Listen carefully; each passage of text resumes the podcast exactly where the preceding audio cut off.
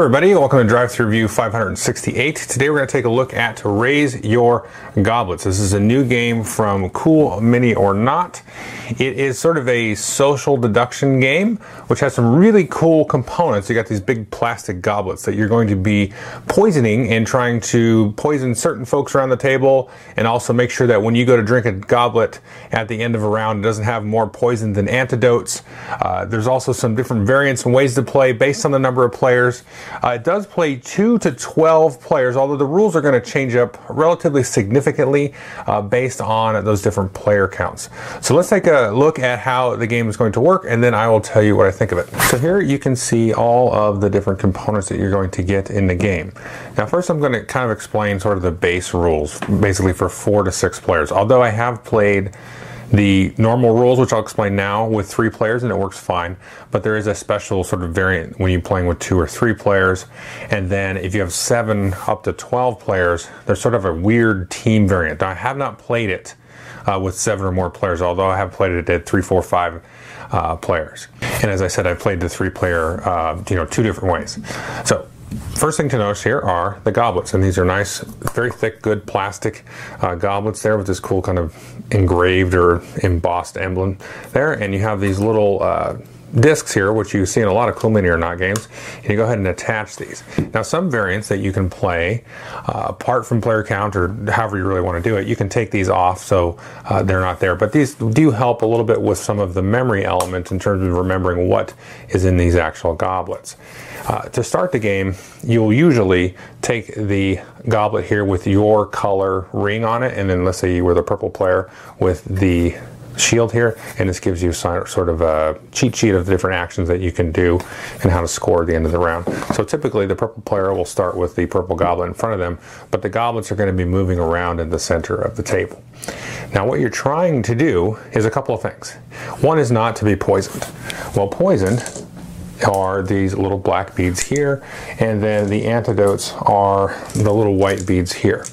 And then you've also got here a bunch of these red beads, and these are just straight up wine. And there's some special colored ones as well for different uh, special abilities and things.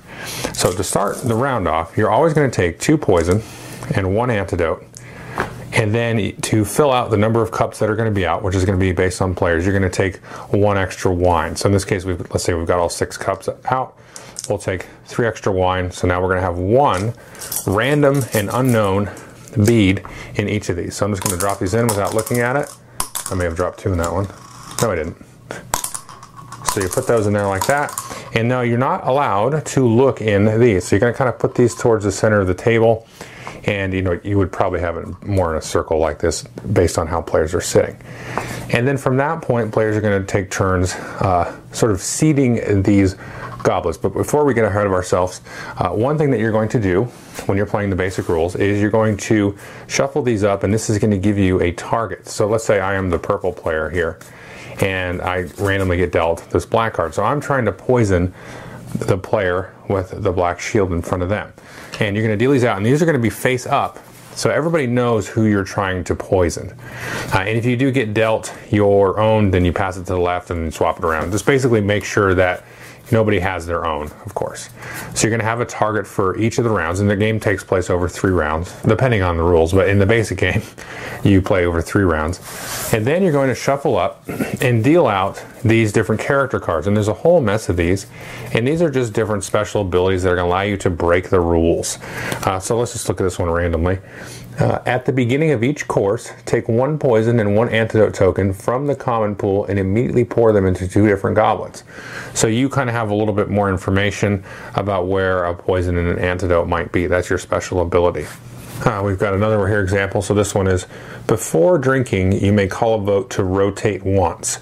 And so one of the actions you can do is just to kind of rotate all the goblets around. So you're just going to move them all around the table so they're in front of each different player.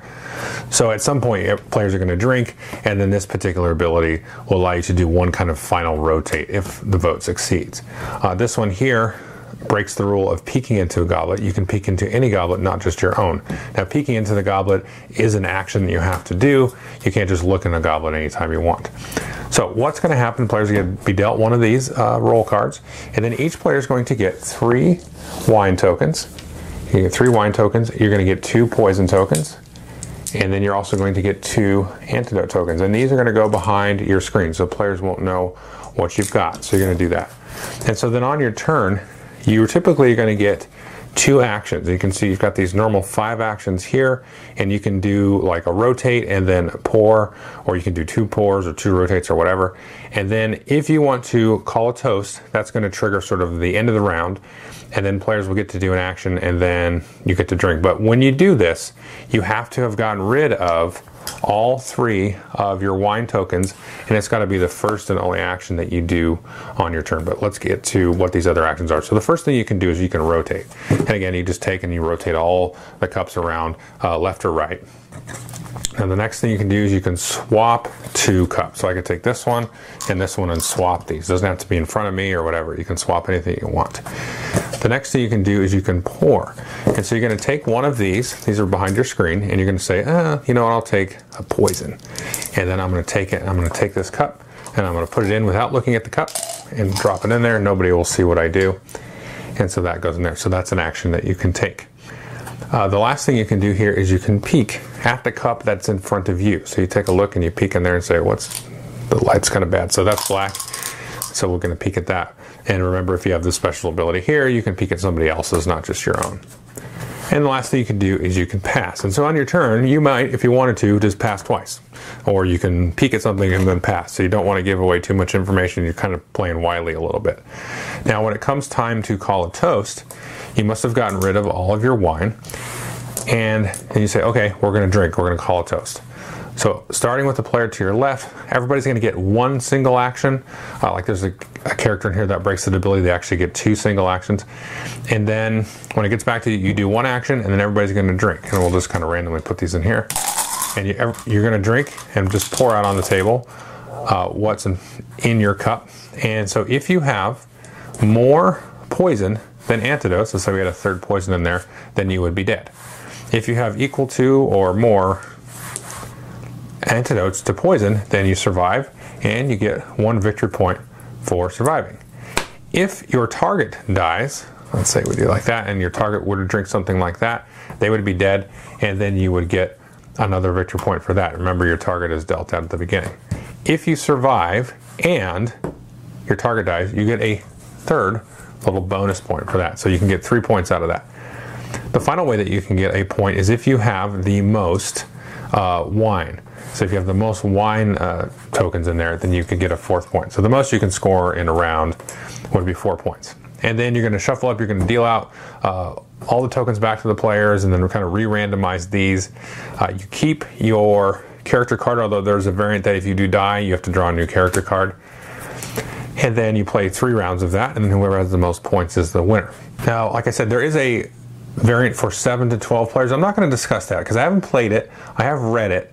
But from my sort of take of it, it, that's something you wouldn't want to necessarily play the first time you play this. There's a little bit of wonkiness to the rules. You kind of have teams or pseudo teams. And I think if you were to sit down and kind of play it cold with like eight players, that might be a little bit rough. So I would say if the game does interest you, I would play this a couple times with you know four, five, six players, even three players, and then uh, you know sort of move up into that. But I will explain the the two to three player variant. Now, I have played the rules I just explained three player, and it actually kind of works okay. Uh, there are certain role cards that don't make sense in the three player variant, but some do.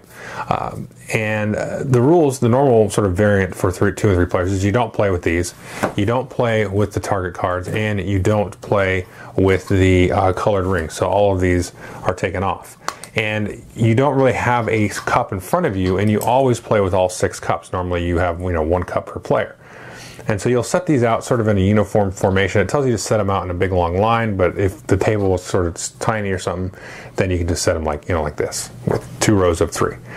And instead of two actions, everybody gets just one action on their turn.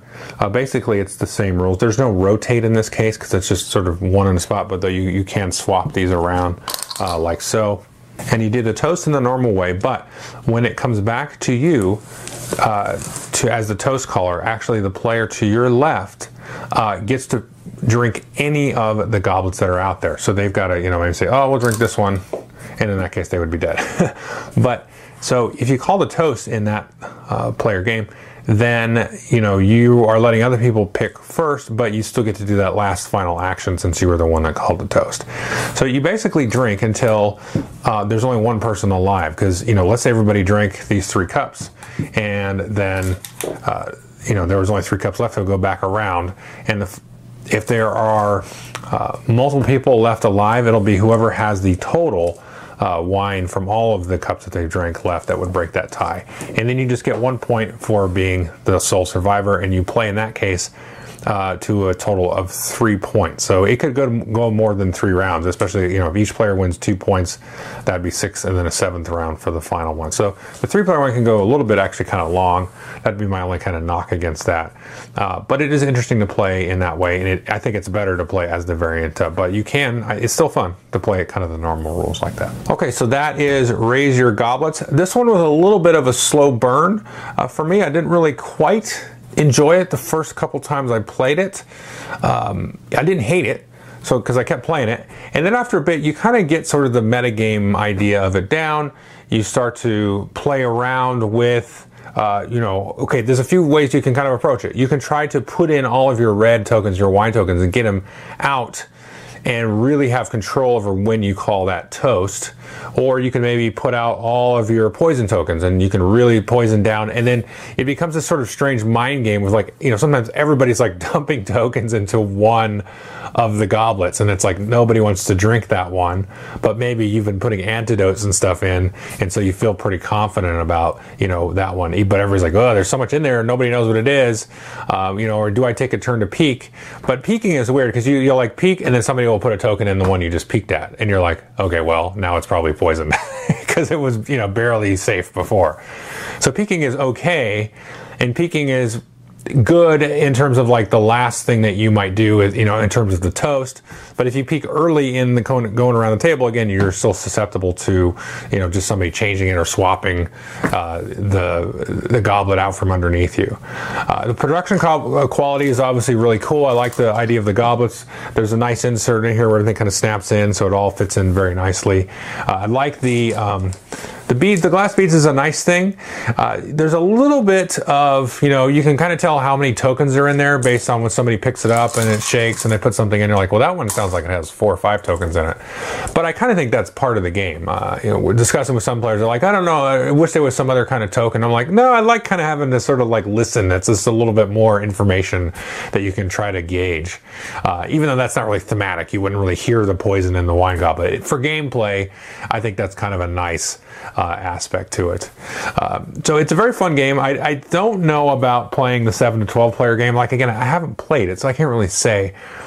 But it's got some wonky rules to it, but I think like I said during the walkthrough, I think that would be more fun uh, once everybody has kind of played it and has a good sense of the game. Uh, just just from reading the rules, you can you can kind of tell how some of the metagame stuff is going to work because it's like different players controlling different parts of the turn uh, if they're on the kind of the same team. Uh, but I definitely would recommend it uh, for three, you know, three to six for sure, because uh, you got that variant for three players. Two players, I mean, I guess that would be okay, but I can think of like a billion other two player games I'd rather play than this uh, for two players. But for three, it's fun, and like I said, you can even play it the normal quote unquote way with three players. Uh, but it, it's it's one of those kind of like it's like a giggly game, whereas like a more of the social deduction style, you got you know a werewolf and I don't know Dead of Winter and stuff like that that are a little bit more. I don't know how to say it. I mean, the werewolf is obviously much louder of a game because that's you're constantly yelling and lying and all that kind of stuff. And this one is, is interesting because it starts off very very slow, and this might be like why it didn't really grab me early on uh, because you're just like oh yeah okay whatever I put some tokens in and then I peek at that. Okay oh you just moved it haha. And you know but then after a while, like you start to get into it uh, because, like you know, two of you like you know that one is like death. It's like pure death, and then you both know that, and you know you're trying hard not to laugh to give it away, but other people don't know why you're laughing because you can start laughing because it's like full of white, you know. So it's it's got that language and loudness and lying, but it, you don't really speak. you know very much. You just kind of giggle the whole time. So if you like, if that sounds fun, uh, then uh, definitely take a look at it. And it's a filler too, so it takes about a half an hour to play. Um, so this is definitely one where you're like, oh, I don't know what to play, and then we're like, well, let's just play this. And it's a half an hour and it's fun. So that is uh, raise your goblets. Uh, definitely take a look at it. Thanks.